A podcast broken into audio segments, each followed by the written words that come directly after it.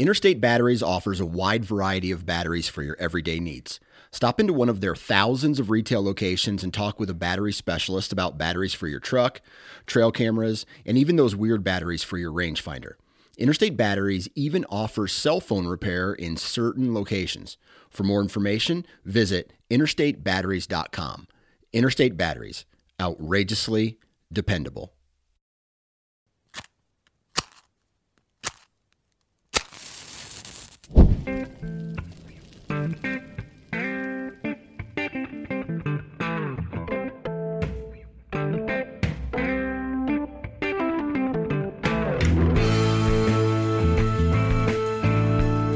Welcome to the Huntavore Podcast, powered by Sportsmen's Empire, where we celebrate the hunting and fishing lifestyle through the utilization and consumption of our wild game.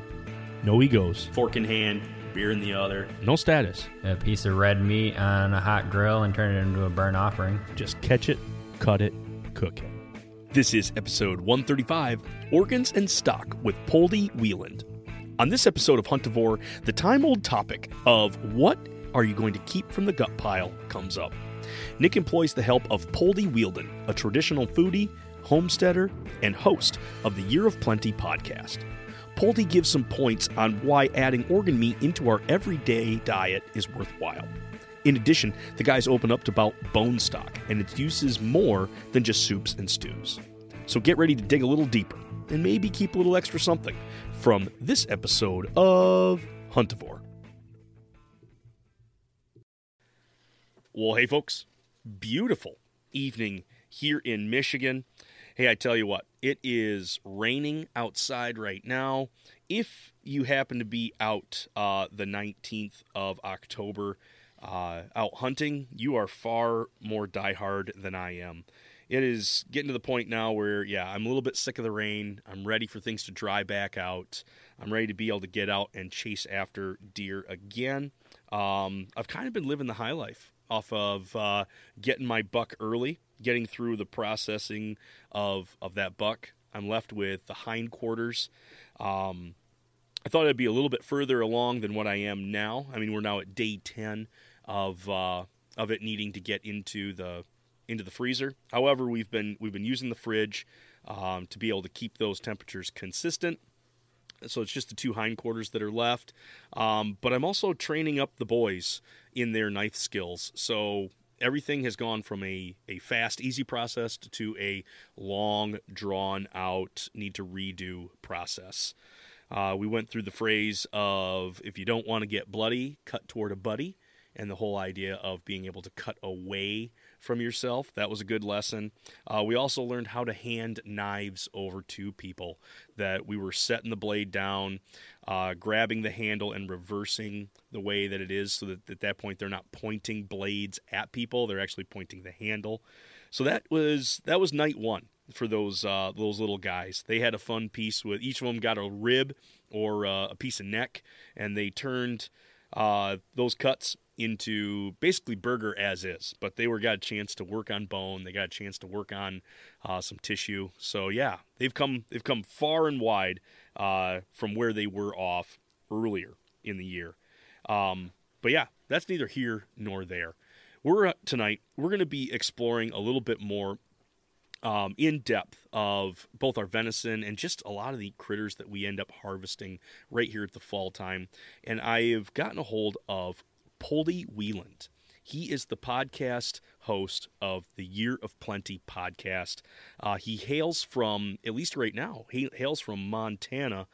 Poldi, thank you so much for joining me this evening. What's it like over in the great state of Montana right now? Is it rainy like it is here in Michigan, or have you got some better temps going on over there? How's it going, Nick? First of all, thank you so much for having me on the podcast. Super pumped to be here. Like you said that right. I'm in Montana right now. It's interesting weather. We've had a really wet year. I've only been here for 3 years now. This is definitely the wettest I've experienced it. Right now, we haven't had too much rain, but it's definitely dipping down into those colder temperatures. Next week, we're supposed to get snow. Which I think is somewhat late for this area. Sometimes the first year I was here, I remember we had snow in September. So it's getting there. I wish we had a bit more of the more of a fall and a bit warmer weathers for a bit longer, but I'm also excited for what the winter season has to bring. Excellent. Yeah, it's kind of a harsh transition. The higher altitude that you get, it goes from one thing to the next very, very quickly. I had a chance to come out to Montana last year. We went on an archery elk hunt, and it turned into... Nice. Yes, it turned into a viewing of elk. I had a very close experience with a spike elk, single-digit yards, 5 to 6 yards. He walked past me. We couldn't take him with archery equipment that early, so I had to let him walk. Oh, my goodness. I was itching. I wanted to take him right then and there. But cool experience to have him walk by me. I had a friend take a shot at one, hit shoulder.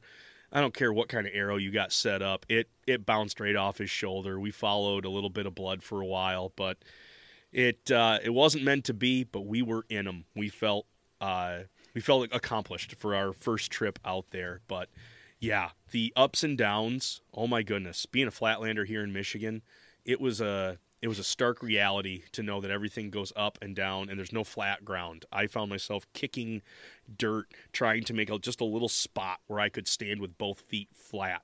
I definitely missed flat ground after about 3 or 4 days. Yeah. Yeah, it takes a while to get used to. And the weather changes are insane too, especially in the mountains. Like my girlfriend, she always tells me that, like, if you're in Montana and the weather turns bad, wait 5 minutes and it's going to change. And that's usually the case. Now, you didn't grow up here in the States or even in Montana. You grew up in Germany. You said you've been here now three seasons, 3 years. Talk a little bit about in Montana. Oh, 3 years in here in Montana. How long have you been in the States, and when did you make the move over from the old world? First move was 2007, actually, when I was 12, to Wisconsin, Oconomowoc area in Wisconsin, and did up to high school there, and then I went back to Germany for almost 4 years, which was a great experience, and that's where I really got into hunting. And then from there back to Wisconsin, did college, and then I knew I had to come out to Montana, so that's why I ended up here. Gotcha. Oh, so yeah, a great Laker. You've been able to enjoy our Great Lakes, Lake Michigan, being right there neighboring to you. Yeah. Smelting. Yes, you got the big smelt fishery over there. Excellent, excellent.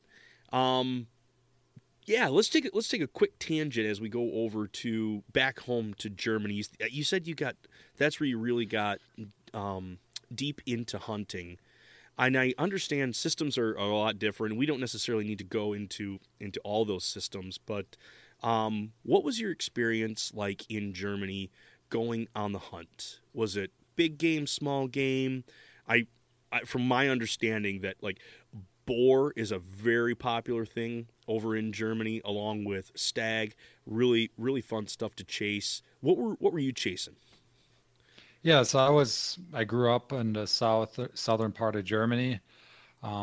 Very good hunting culture there, I would say. It's just to back up real quick. In Germany, it's not like here where you can just easily take your hunter safety and go hunting with a family member or whatnot. You got to go through like an extensive course, and you got to be at least 16. Ideally 18. Once you're 18, you don't need a mentor. If you do it when you're 16, you still need a mentor every time you hunt until you're 18. But going on hunts there, it's very different. It's a lot more traditional, I would say. The hunter over there is much more a mix of outdoorsmen and wildlife biologists, I would say. So during the course, you're learning about wildlife biology, you're learning about the ecosystem, the trees. There's just a book on mammals, a book on feathered wild game. So it's really extensive. And a big part of that also is ethics and traditions. So going on hunts over there is usually ambush hunting from a tree stand. We tend to build our own like stationary tree stands out of wood that we get from the woods there. And I was lucky enough during my hunting course to be able to help build some tree stands. They're usually like 1 or 2 person tree stands, and not like the ladder stands you see here, but you know, nice, big stands to really sit in, and you're pretty protected in there. And usually what I would be hunting over there is roe deer and boar and fox. Those are usually the three species we were going after. The way the system is set up, there's usually someone who leases land and then has other hunters help cooperate with them, help manage the land, and in return they get to hunt. So my dad was kind of the one. My dad still lives in Germany, and he's the one who got me into hunting, but he's the one owning, leasing the land. So he was kind of, you know, calling the shots on what you could hunt and during what time of the year. So it's not quite like here where you get your tag and you can just choose to go out during a season. You have a much longer season in Germany. We can hunt roe deer, bucks from, I think it's January 31st until, or May 1st until January 31st. So, oh my goodness. It's a long season, but the way it works is you're leasing land as a hunter over there for at least 6 to 9 years. So you're incentivized to not just kill everything on the land you lease, because you're going to be paying for a long time for it. You know, it's quite complicated, the system over there, but yeah, a lot of ambush hunting. And then the other thing we would do a lot is drive hunts. Mm-hmm. And these are really, really traditional, and usually around the winter months. Most of them happen in January, I would say, just because it's easier to shoot. There's less ground cover. There's, you know, the fawns are usually old enough in case they're separated from their mom, or if the mom is shot by a hunter or whatnot. And these drive hunts are cool. The way my dad would do them, we'd have like 50 hunters come, and he would put out a ad in the paper for volunteers, and then the whole town would come, like a ton of people from the town.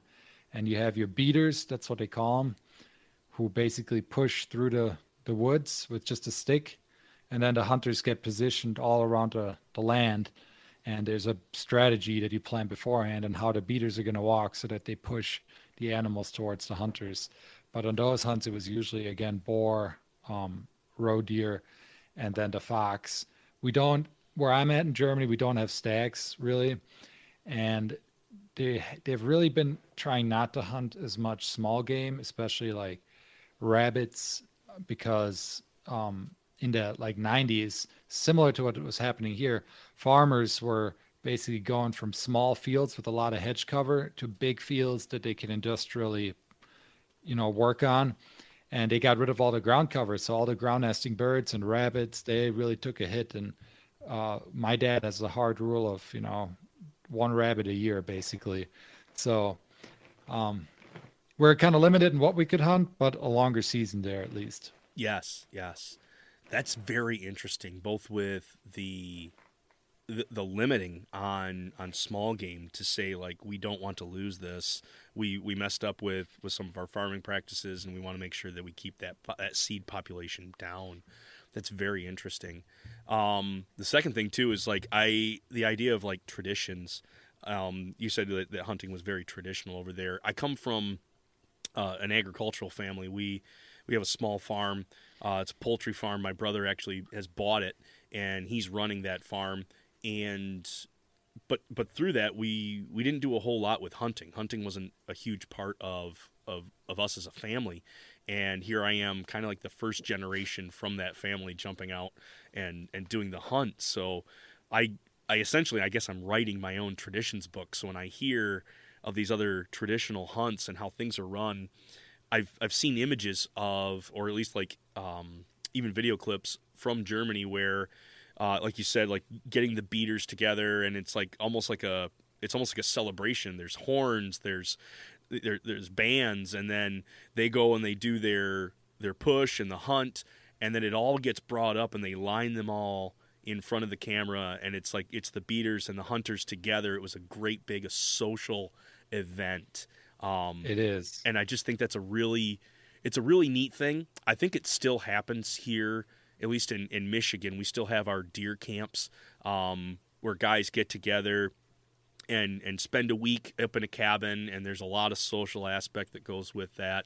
And then even drives are done. I know there's a lot of people here in the States that kind of poo-poo the idea of drives, but there are still a lot of pockets of people that they will drive a farm, or they will end up picking out a field that hasn't been picked yet, and they'll have their beaters or their walkers that will go through, and then on the positioned on the other side are the folks there. And that really is, it's a social event that people have a great time do. It's not just, it's the pursuit of an animal at that point, but it's like, we got a job to do. We have to get the year's harvest, at least from the venison, and this is how we're going to do it. So that's really, neat. Especially like every hunter who leaves this land will usually set for himself, like how many animals he wants to take and whatnot. And at the end of the year, having a drive hunt like that is a efficient way to really, make those numbers. And a big part of it is also the boar, the wild boar over there. They cause a ton of damage, similar to what is happening in Texas and some southern states. And they're really hard to hunt, and a drive hunt can be super effective for those. And having it be like a whole community thing is cool, because you're showing non-hunters the value of it and bringing them into the community. And the way my dad would always do it, after the whole hunting day, everyone would go to, like, he would rent a big restaurant or like a big hall and have food catered, and usually the beaters will eat for free. When I was a kid, way in the day, the hunters would pass around a hunting hat and everyone would put $5 to $20 in there, and that would be split amongst the beaters. It is a really cool social event. And how you said, there's hunting horns, especially at the drive hunts. They all have different signals, and this goes back way back to medieval times. They have a signal for every animal that gets killed, like the species. Oh wow. There's a different sound, and then there's even the sound to go to the restaurant. At the last one is like, now we go to eat, basically. And it's quite something. I like those traditions a lot. An outsider might think it's cheesy and like it looks like someone's like LARPing or something like that. It's like, look at these nerds, but we are nerds and we enjoy it, and it makes it an experience you won't forget. Absolutely. Yeah. As I'm writing my own hunting traditions, I'm picking and choosing things that are important to me. And so like when I see communities come together like that, and cheesy and whatever, but at the same time, there's so much deeper meaning behind all of that.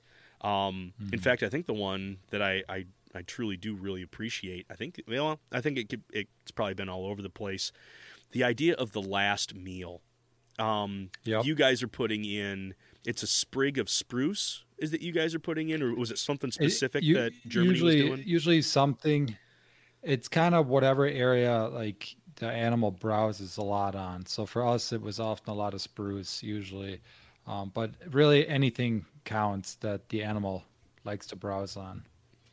Yeah, that whole idea has been really fun, because the boys, every time that we do go track a deer, they're like, why are you putting that in his mouth?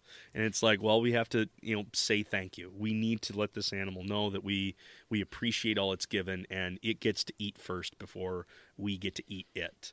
And of course they raise an eyebrow at me like, what are you talking about? It'll make sense when you're older, okay? Don't worry about it right now. Yeah. When I did it the first time here on a private land I was invited on, the landowner thought I was doing some sort of witchcraft. Like, no, man. No, it's giving it the last respect. Symbology. Okay, it's not going to all of a sudden stand up and start running. Or excuse me, symbolism. It's not going to just start running around and doing something else. Well, sweet. Well, how's your season gone so far, Poldi? Have you got a chance to go out and pursue anything? Again, multiple things are opening up all over here in the fall, and Montana's no different. What have you been chasing after this fall thus far? Yeah, so I never got back to one of the first questions you asked. It's like, what brought me to Montana? Well, a big part of that was really the ability to live like a true wild food lifestyle, and also be able to bring home enough food for myself and my loved ones and whatnot. And I see a lot of value in meat. I think out of all the wild food acquisition practices, hunting is the one that's going to give you the most calories, the most value. So Montana, there's so much I can hunt, right? I bought the sportsman's license with bear out here. That's what it's called. It includes a general elk tag, so either sex elk, either sex mule or whitetail deer. The the upland bird license and fishing license. And it has all your conservation license and stuff all in there. And it's just a good overall thing to get. And now I have all these opportunities while I'm out in the field and all these different seasons to really utilize, because, you know, I always say I'm a kitchen hunter. Like, I hunt for food. That's why I hunt. And I try to really maximize what I can shoot out there. So this year so far, I went pretty hard on archery elk at the beginning of the season, started on September 3rd, and had three really close encounters with bulls, you know, 40 to 60 yards. I never could get a shot off and didn't take him. And yeah, bummer. But man, it's just so cool to be able to get that close to an animal like that. The last hunt that was almost successful, me and my girlfriend, we were in an elk herd for the whole day, basically. We saw him at 7 a.m. and started calling, and the bull didn't care at all about our calls. He did like a few bugles, rounded up his cows, and went into the drainage, and we chased after them, found him again, and then just tried to sneak in and get as close as possible to get a shot off. And that translated to us being literally with the herd 150, 200 yards away for many hours. We're just moving with them. And then they would go up beyond another finger and we catch up to them again. And at the end of the day, I had him at 70 yards full draw. And my girlfriend, she's really new to it, and she's called a bit too early. And then he was aware of us, and he just didn't want to make that last 20, 30 yards that I needed to get a good shot off. But after elk hunting, I decided, you know, I'd been doing a lot of mountains and whatnot. So I went after some whitetails here with my bow, which in Montana, they're usually congregated in the river bottoms, which that's very similar terrain, what you would have in Michigan, Wisconsin. And they love that stuff. So went out with my brother. And on that day, we just went underground, no tree stand, no saddle, nothing. Just moved with the wind. He positioned in one little meadow in a forest opening next to the river, and I had another. And half an hour later, I had a whitetail spike come out right in front of me. And I saw another bush rattling there. And I decided there, you know, I'm going to put him in my freezer if I have to use my general tag, whatever. I want that meat. And also just the idea of hunting a whitetail from the ground, you know, is kind of cool with the bow. It wasn't my best hunting experience. I actually took me three shots to get that buck down. I had him at 20. Somehow I missed. I was shooting for my knees, which I'd never done before. So I missed him at 20. Then he came back for whatever reason. And I'm like just sitting there on my knees. I didn't have much cover at all. I had face paint on. He came back at 30. I shot right over his back again. And then at 40, I nailed him. But yeah, I don't know why I was missing. I'm happy I didn't, like, you know, after the first shot, like jump up and look around. Like, I just stayed really calm.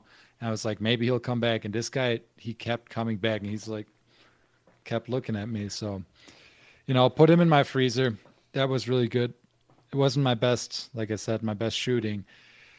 But then last weekend, I went on my first antelope hunt of the season with the rifle, because that starts a bit earlier, and found some antelope like 2 miles away with my spotting scope and moved in. It was very flat land, so super hard to make a stalk, but there were a few drainages that I could work with, and I moved through these drainages and ended up getting under 100 yards. But again, there was no cover, so I couldn't even range find. I just knew I was within like 100 yards.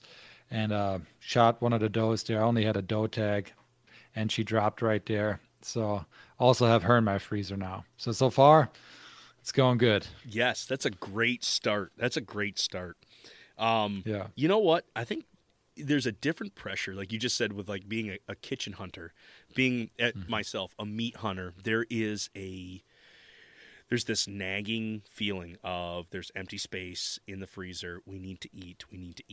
And it does make, you know, and there's a contrast. A lot of the guys that I hang out with, or at least end up associating with, you know, they're after antlers. They're after bone. They want these very impressive animals, and they're okay with letting animals pass. They're okay with letting animals walk. And to a certain extent, I think I'm maturing a little bit that I can let animals walk by knowing that there will be other opportunities. But at the same time, there is that that voice in the back of my head that just says, burger's getting low. You need to attend to that. And so taking that spike, he gave you 3 shots. Well, hey, I'm glad the 3rd shot worked on that. That's archery hunting. I tell you, that's archery hunting. You can think things are, in the bucket. Things are going to be ready to go. It's going to be 100% dead and done. And that can be not the case. It could be a equipment malfunction. It could be, you've not shot from your knees, and here you are trying to make a new approach. The buck that I got early on here in October, I was relying on my pin lights in this area that I was at. It was up against, I had these open areas that would be bright with sunlight and just with ambient light, and then there would be pockets of real dark covered up by oak leaves. And having those pin lights to be able to look into the dark areas, you do need those.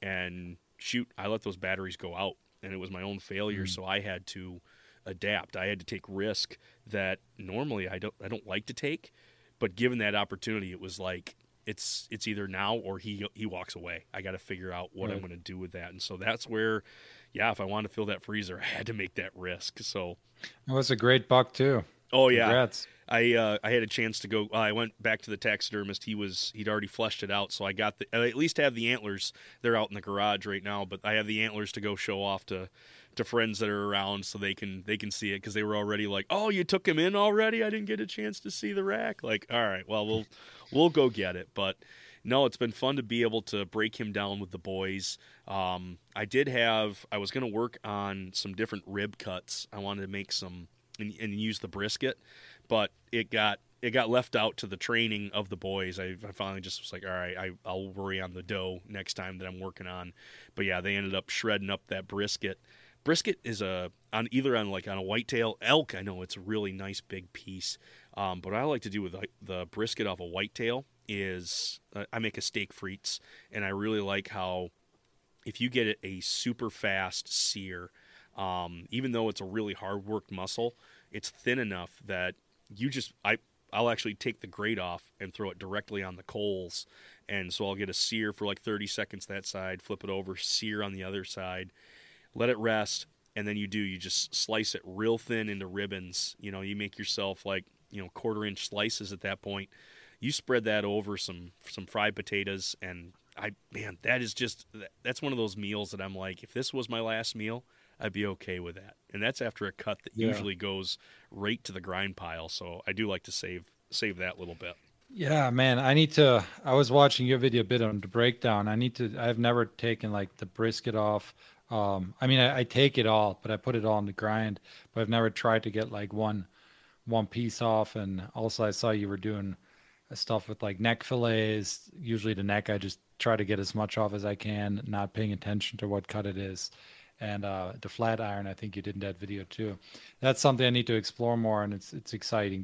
That'll come down the road for sure. Absolutely. When you smoke a big ol' elk, those flat irons will be like porterhouses. Those will be big.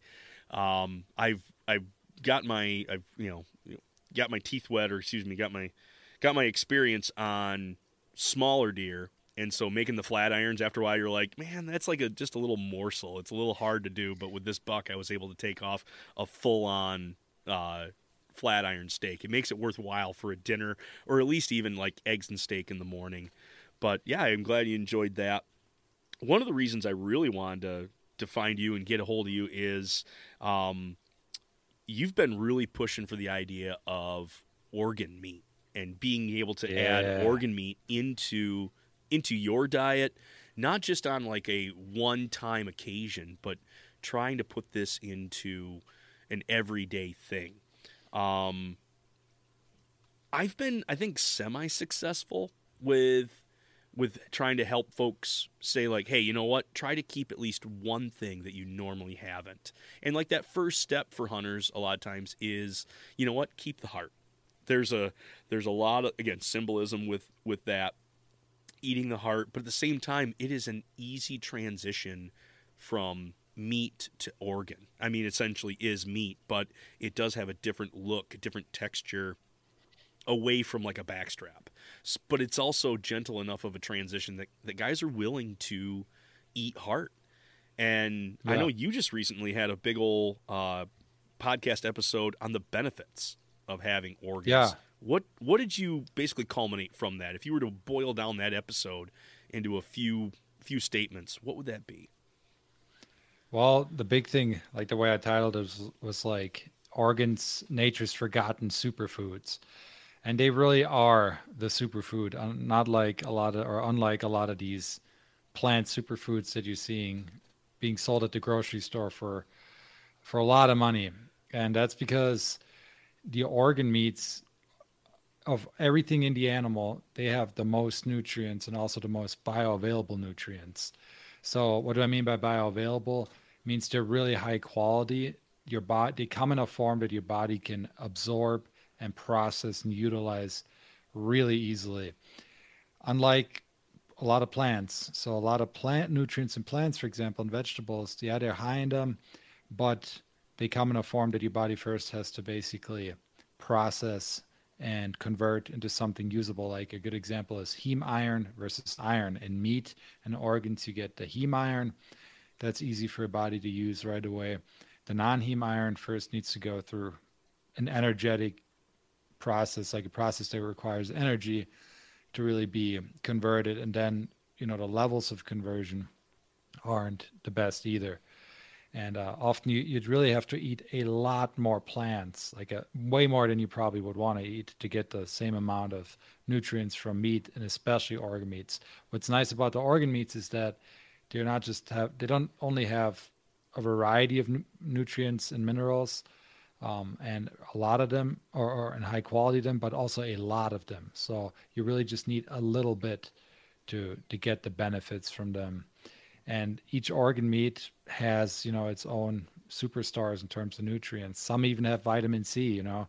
You always hear like you got to drink lemon juice or orange juice for your vitamin C, but you can get it from animal foods as well. So really the nutrient quality and the quantity in those organs is what gets me to do it. And then why I like it over supplements is because it comes in the whole food matrix. So in science, they call it the whole food matrix. We haven't even explored it to its fullest extent yet, but basically a whole food comes with all these nutrients and cofactors and enzymes that a supplement doesn't have, and these synergize together. So they impact your body in positive ways. And like I said, we haven't, like nutrition science still fully doesn't understand how it all works. And it's kind of interesting. If you look up nutritional dark matter, you'll find stuff on that. It's kind of cool that's how they call it, nutritional dark matter. And then, you know, why should you really eat them beyond that? I mean, as a hunter, you probably, you know, you're already out there hunting for meat, hopefully. I mean, everyone their own, but if you're hunting for meat, why would you leave several pounds of the most nutrient dense part of the animal in the woods, right? And then also if you have any, like, I mean, a lot of us hunt, I think, because of that ancestral connection. That's a big part for, at least for me, kind of like live more how our ancestors have lived for millions of years. And hunting is a big part of that. And all of our fellow hunters, or a lot of them throughout history, you know, throughout the ages, have prized the organs, even the predators. I mean, if you look at predatory animals, if they kill an animal, they'll often go for the organs first. And there was actually in my blog and podcast, I had a quote, like a historical account from John Firelame Deere was his name. I think he was a Native American. I took a note. Let me read it real quick because I figured it would resonate with their Absolutely. Audience. But he said that in the old days, we used to eat the guts of the buffalo, making a contest of it. Two fellows getting a hold of a long piece of intestine from opposite ends started chewing toward the middle, seeing who can get there first. That's eating. Those buffalo guts, full of half-fermented, half-digested grass and herbs, you didn't need any pills and vitamins when you swallowed those. So not saying you got to be that extreme with your hunting buddies, but, you know, kind of cool to see. And if you look, I mean, there's so many historical accounts of different cultures, tribes utilizing the organ meats, and they still do. I've done several podcasts with nutritionists who've gone like to Africa, studied different tribes, and organs are always on the menu for them. If you look at traditional diets around the world, they're always there. And that's because of that nutrient richness that they have. And I don't know how we lost it in our society. I actually did read a thing on Reddit, in the historical Reddit thing, where it used to be a big thing during World War II. Like, they really pushed for organ meats during World War II. Like, the government had campaigns around it and whatnot, just because they were focused on utilizing as much food as they can, right? But I don't know how, like, from World War II till now, it's like become a thing of the past. Just a strange, an odd bit. That's what people call it today, an odd bit. So, yeah.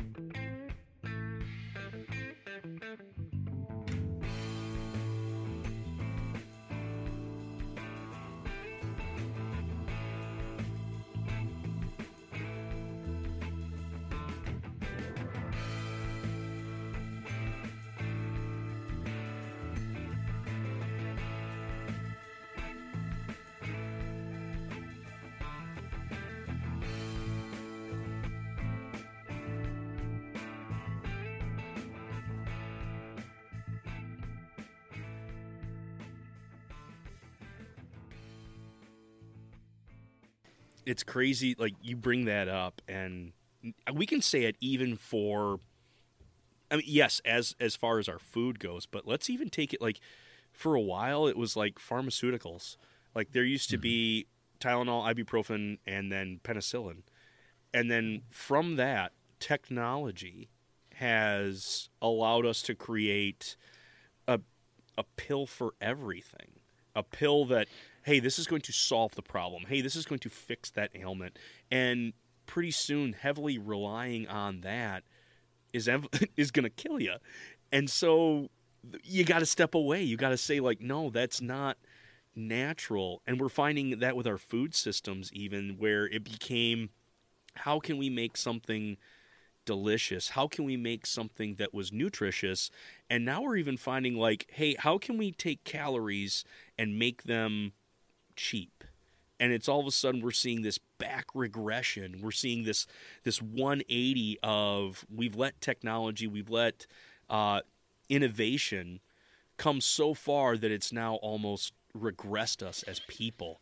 And so to take that time out, I talked with, even with the cookware, Kyle Sipe was talking about how even with cast iron, that was made at the height of the industrial age. Like, we're working with, you know, iron ore, and they're in these smelts, but they're creating this, like, lifelong piece. It's always going to be here, and if you season it, it's going to provide you with even heat for generations.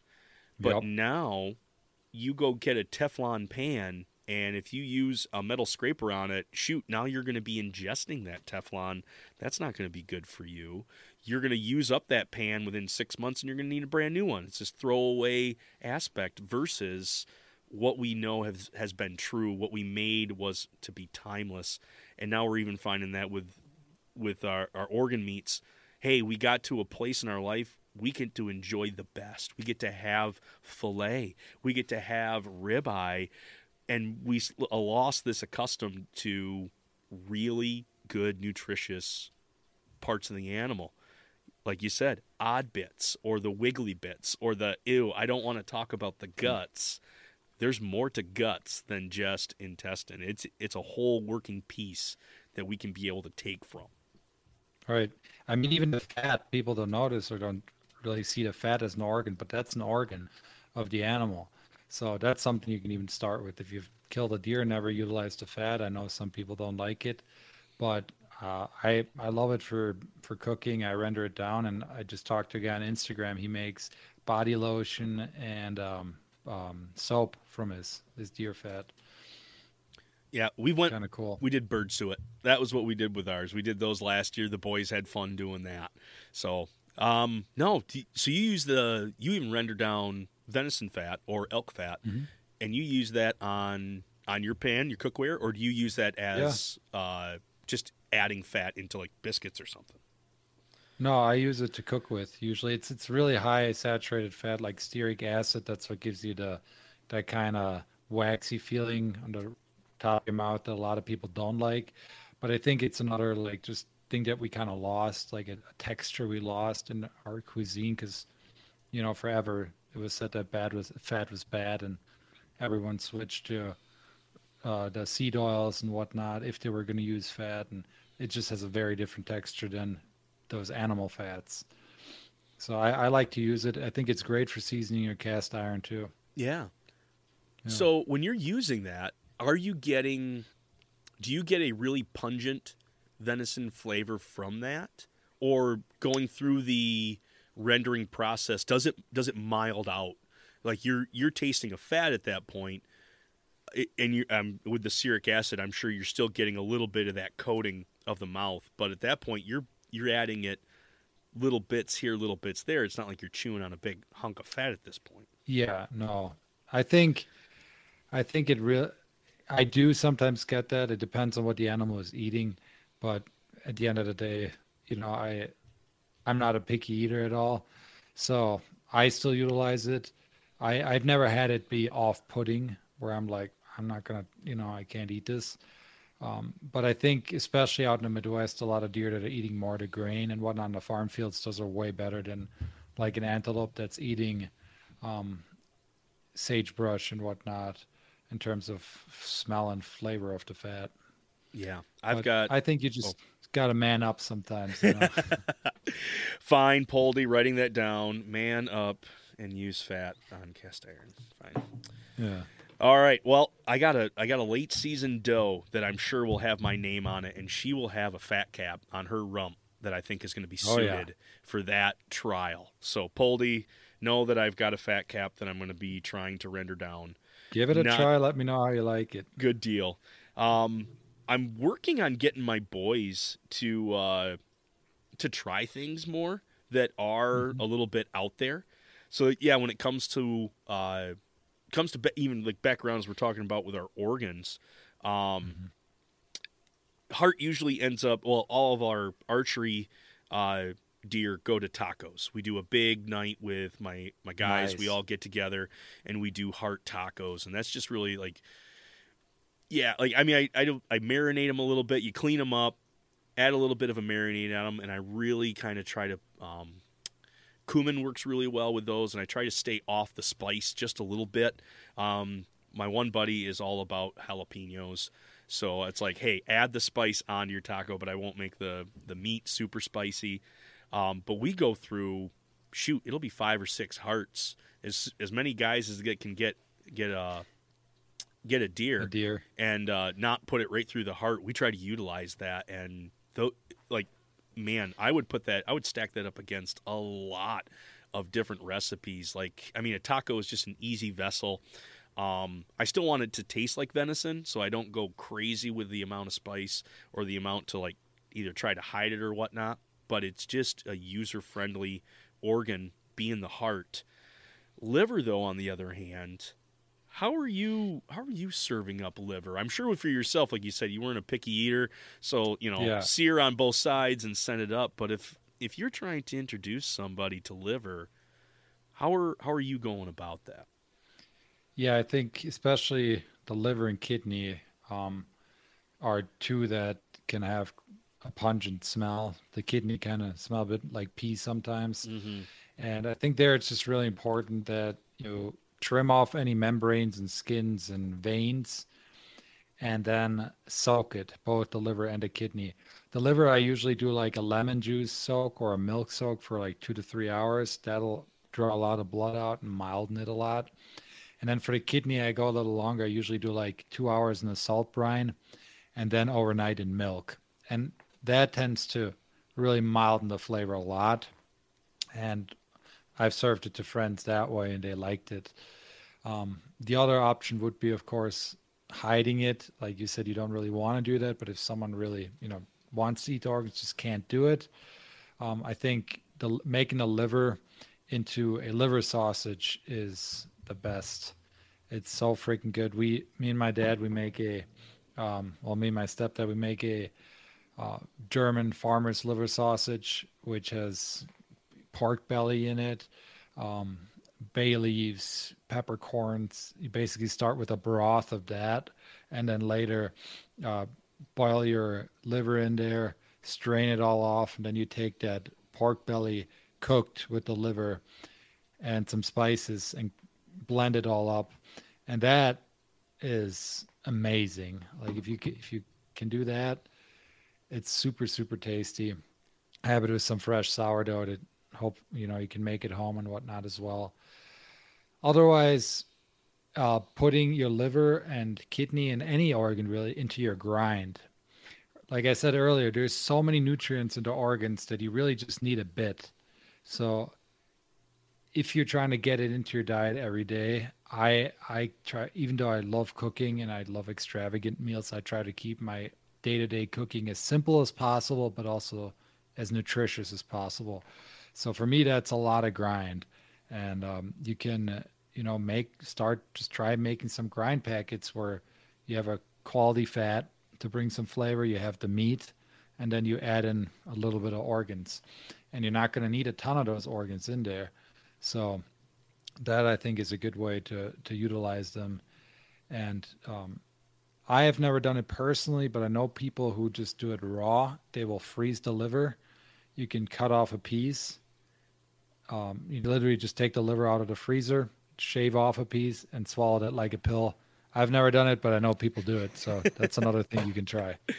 I want to try it. Yeah, I enjoy flavor and the experience of eating too much. I mean, shoot, you can tell already I got a gut going on here. I like eating too much to just be like, I'm not going to take this organ as a pill. Like, let's make something good. But I do a boudin ball, which is a Cajun style or like a Cajun style sausage, where I actually will make it up. You use poblanos in there and bell peppers, onion. There's a rice in there as well, and so you grind up, or you boil up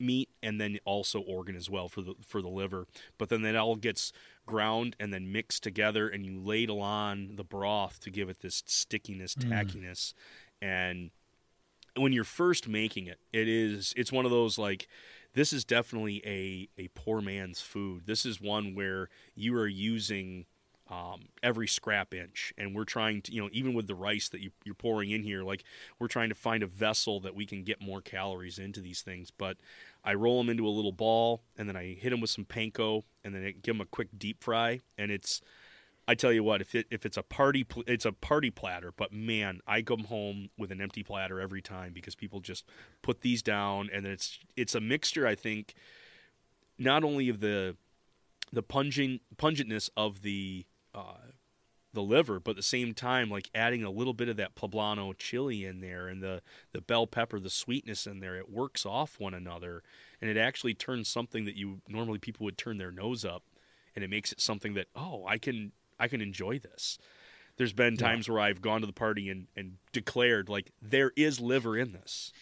And it still has gone over very well. And then I've also gone to parties where it's just like, just serve it and just see what happens. And it's also done very well at both of those. Not that I would ever try to, like, force people to have something that they don't want to have, but it's like, well, I just won't say. I won't make it a big Depending on who it is, right? Exactly. Depending on who it is, you got to. You know, when they talk about, yeah, that boudin's really good. Like, hey, cool. We'll leave it right there. We won't expound upon it. Yeah. So in that way, you're also hiding it a bit, right? And I think that's totally fine with the organs. For me, the main thing is just, you know, yeah, I want to enjoy the flavor too, but I want to get those nutrients in. And a curry, like putting kidney into curry, is a great way to utilize them, I think. And at the end of the day, it's just flavor preference, and I think whoever's listening is gonna just have to try some recipes out and see which one you like the most. But there's definitely ways to turn the organs into something delicious, especially if you soak them beforehand and make them a bit more milder in flavor. And you said it does a good job at milding out the flavor when you're using the milk. I've heard a couple things. One that, like, somehow the lactic acid works with the uric acid of the, or at least not works with, but like combats the uric acid of the kidney.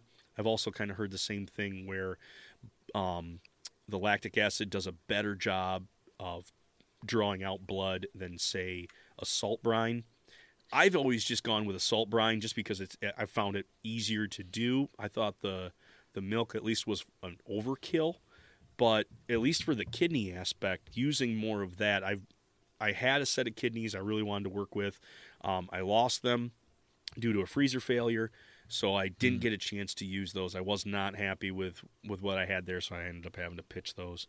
But the next set that is going to end up coming into my plan, I want to do like a steak and kidney pie. That's a good way to utilize it too. Yeah, but you're saying go with something with that harsh of a flavor. Going with the milk is going to be a far better result. Yeah, with the kidney, usually I'll do salt brine first and then milk overnight, like a lot longer than the liver. Liver, I usually just do 2 to 3 hours in the milk, and it works out pretty well. It draws a lot of the blood out, and I like the flavor of liver too, though. So it's not something I'm trying to really get rid of. Just that pea flavor sometimes that the kidney has. That can be somewhat off-putting, but again, I'm the kind of person who will be like, gotta eat it for the nutrients. Going with that same idea, I had a chance to go shoot some hogs in Oklahoma. These same hogs that are a problem over in Germany. Yes, there's still the same problem down in Texas and Oklahoma. Got a couple of them, and in fact, I did get to shoot a young boar. Very excited about that. We took a bunch of sows, and we did have a couple boars, but I was able to we had night hunts where it was kind of a push. We were using thermals as well. Very different aspect of hunting that I've ever been a part of. Like, it was a lot of fun. But at that point, the landowner was like, listen, I want you, we want to glean as much off these as we can. But he said, most importantly, I want them dead and gone. This is an extermination, not just a hunt. So we had to kind of grip that as we were, shooting the amount of ammunition that we were shooting and the calibers that we were using. But being able to take that boar, I was very excited because I did take that from a blind. I was using a rifle, but I was able to put him down very quickly. They talked about boar taint, and a sexually mature male is going to already have this musk, this tanginess in his flesh. And you're going to be able to smell that on your hands when you are... you're butchering that. And the reason I bring that up is as someone, you're saying you grew up in Germany, but had a chance with this is a is boar taint, that tanginess in the meat. Is that something that you guys are looking for? Is that something that's sought after as far as a pleasing flavor? Because as I'm getting ready to grill this up, like I smell it a little bit and I'm like, man, that just kind of it turns my head to the side a little bit. But then after it had got a chance to sear on the plate, or excuse me, sear in the pan, and then I was able to serve that up, like there wasn't an ounce of off-puttingness to that. There was almost another level of flavor that came with that. I was very surprised with how that reacted. Yeah, you know, I've definitely smelt it before too, like gutting and whatnot, a mature boar. But I've never really had an issue with it once I'm eating it. It's mostly just while you're searing it and while you're cooking it. And it is talked about in Germany, but not as much as over here. And I think it might also have to do with what they're eating a bit. But I know a lot of it is just hormones from the rut. I don't necessarily, I wouldn't say that it's like a sought-after flavor over there. It's just not really that discussed, at least in my hunting circle there. It's not really was never really a big issue. I interviewed Jesse Griffiths, you know, who wrote the Hawk book. Yes, love that guy. And he said, you know, it's just a lot of it depends on how you shoot him, how you butcher him. And I mean, in his book, he really goes into all the ways of doing it and whatnot. But yeah, I've never had a really negative experience there, to be honest, where I'm like, I can't eat this, you know? Good. Well, that was just an experience I had that I was like, oh, I wonder if other, because I think Jesse even talks about, he's like, cultures will even, and it was more, I think more even Eastern, more of where you're at, Eastern European, where it's one of those things like, the older the boar, like, again, the more prized the trophy, but at the same time, like, that smell either signified, like, oh, let's bring this up, or at that point, like, people really, like, enjoyed having that flavor, that next level flavor of that. Yeah. Yeah, it wasn't really discussed too much in my circles, but I can see that being a thing. I mean, I know a lot of people who love wild game, even though it might have some, you know, more gamier flavors, better than beef. Mm-hmm. So I think it just, at the end of the day, kind of comes back to preference and what you can handle yourself. It's, if you love corn and soybean, then you can go with the domestic stuff. But yeah, if you want something more, if you want an adventure on your plate, then yeah, that's where the wild can come in. I think that's a great way to put it. Last little bit that I really want to go over with you, Poldi, is the idea of broth, adding more and more broth, because we've talked about organs. I really wanted to hit organs hard with you tonight, and that is something that, you know, that our gut, that's left in our gut piles, or is saw as secondary, and I don't want to say that that's necessarily the fault of all hunters, but I think there's like you said, there's a resurgence. There's a realizing that we're missing out on something. We've missed the true gleaning. We've missed the full, deep harvest of these animals. And yeah, eating nose to tail, really. You know, eating absolutely the whole animal. If hunting's going to continue to be in the good graces of the public, if we're going to still be able to buy tags and be able to go out and chase these animals, I think we need to also, I hope so, identify, like, we are putting our money where our mouth is. We are putting the facts that we said, like, oh, we want to put this on our table and that's why we do this. Then, well, we better be putting this on our table and we better be showing the world what we are doing. Because ultimately, we're a little outnumbered when it comes to that. And, you know, it wouldn't take too many... It wouldn't take too many sessions in Congress to have that all just wiped away. That's the scariest thing to me, man. I don't know. I don't even want to think about it. But it all comes down to education and how it's portrayed to the public, you know. But, yeah, meat stock versus broth. Let me get to that in a sec. One more thing I want to say about the organs is that if you're going to get them from wild animals, I really would take some time to look at pictures of what healthy organs look like. This was a big part of my German hunting course, actually. We had a veterinarian come out, show us, like, diseased organs and healthy organs, because you really just, you want to eat them from a healthy animal, the meat too. And understanding the difference there can also help you decide if you want to eat the meat at all or not. And I did a whole podcast episode a long time ago with a veterinarian from Italy, actually a hunter.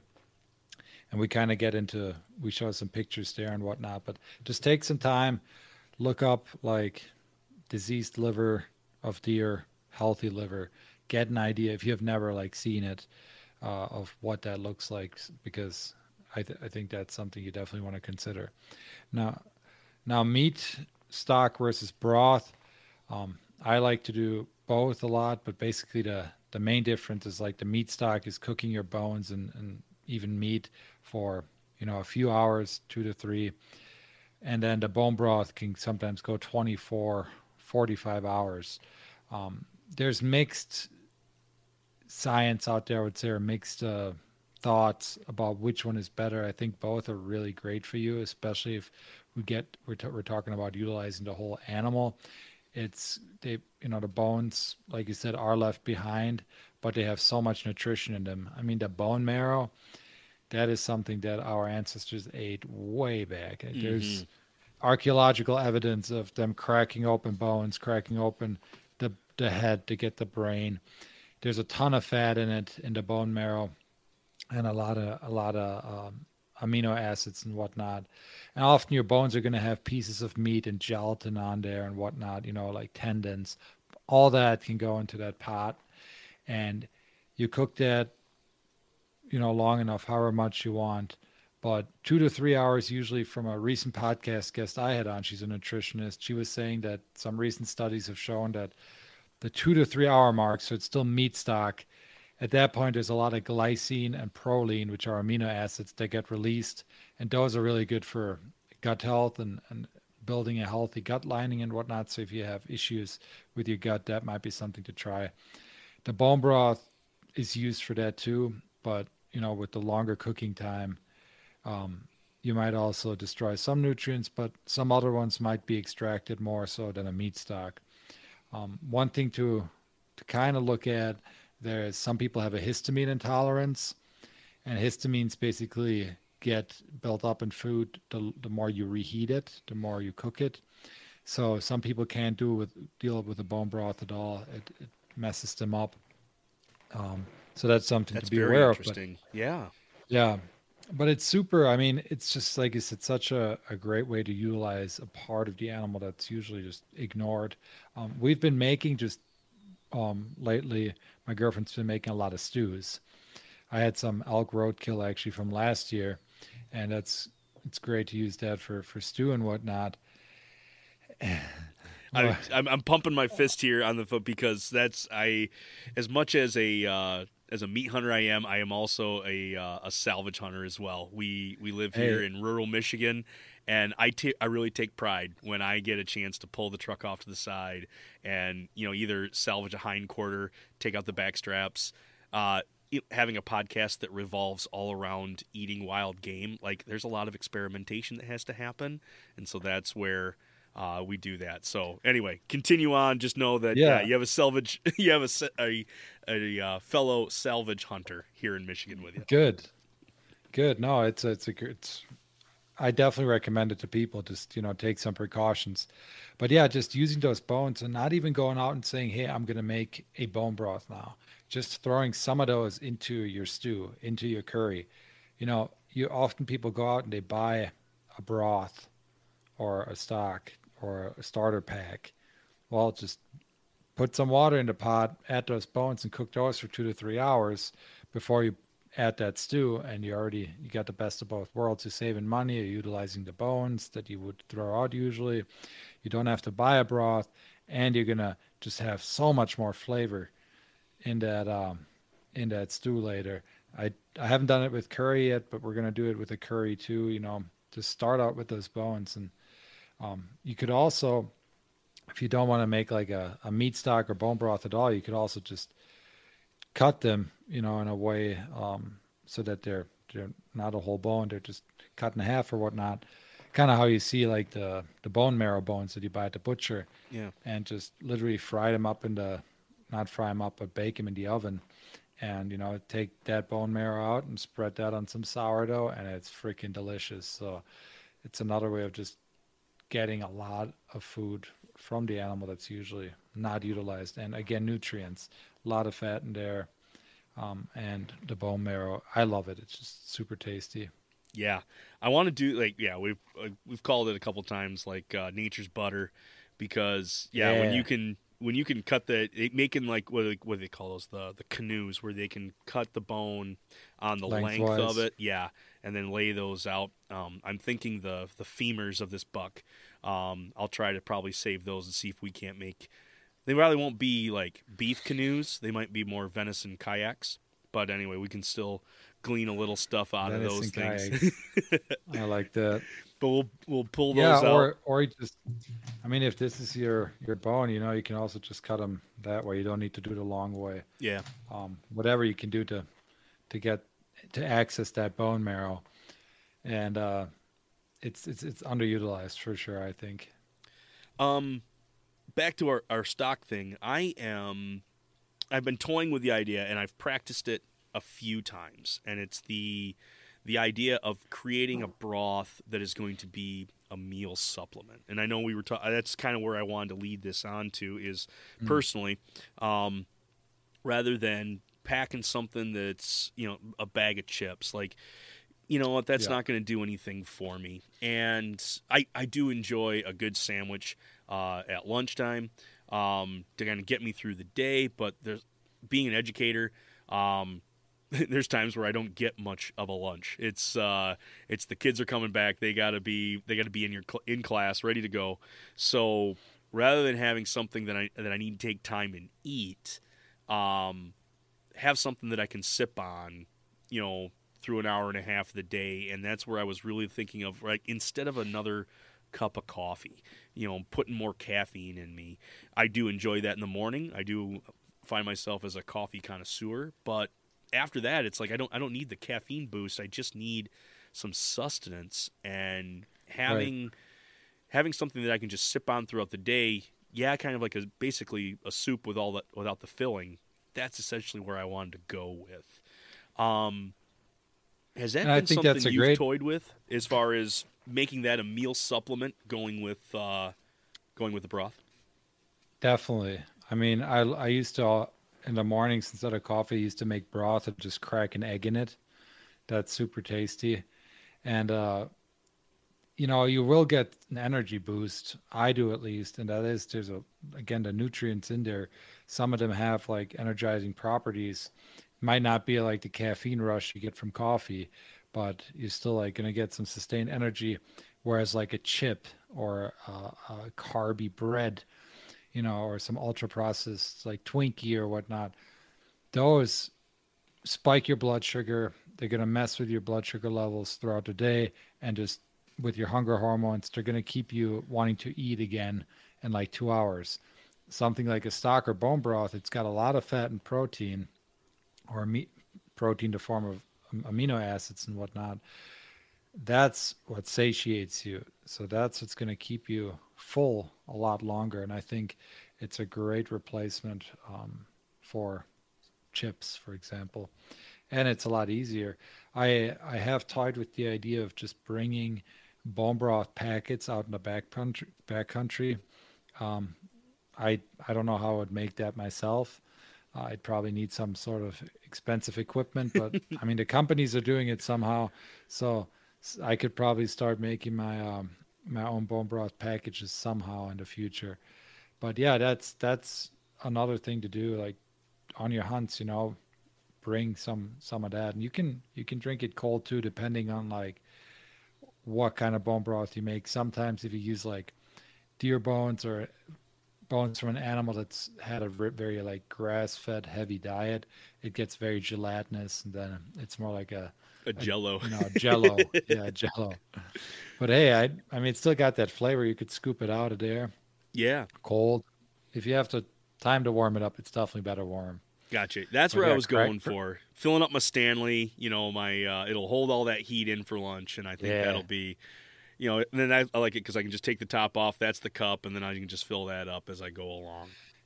Yeah, and you can, like I said, you can add stuff like egg yolk, eggs. I've been doing a lot of raw egg yolks and stuff, just cracking one in, you know. I try to get them from like a good farm or like quality eggs, but there's other things I bet you could get creative with the bone broth there. Awesome. Yeah. Awesome. Yeah, I've got some dried mushrooms yet that need to get used up. And I'm thinking that might be an added bit as I'm heating it up throughout their first part of the day, dropping some of those in, just let those percolate, soak around in there, and then that might be a little treat that I take off the top when we open her up.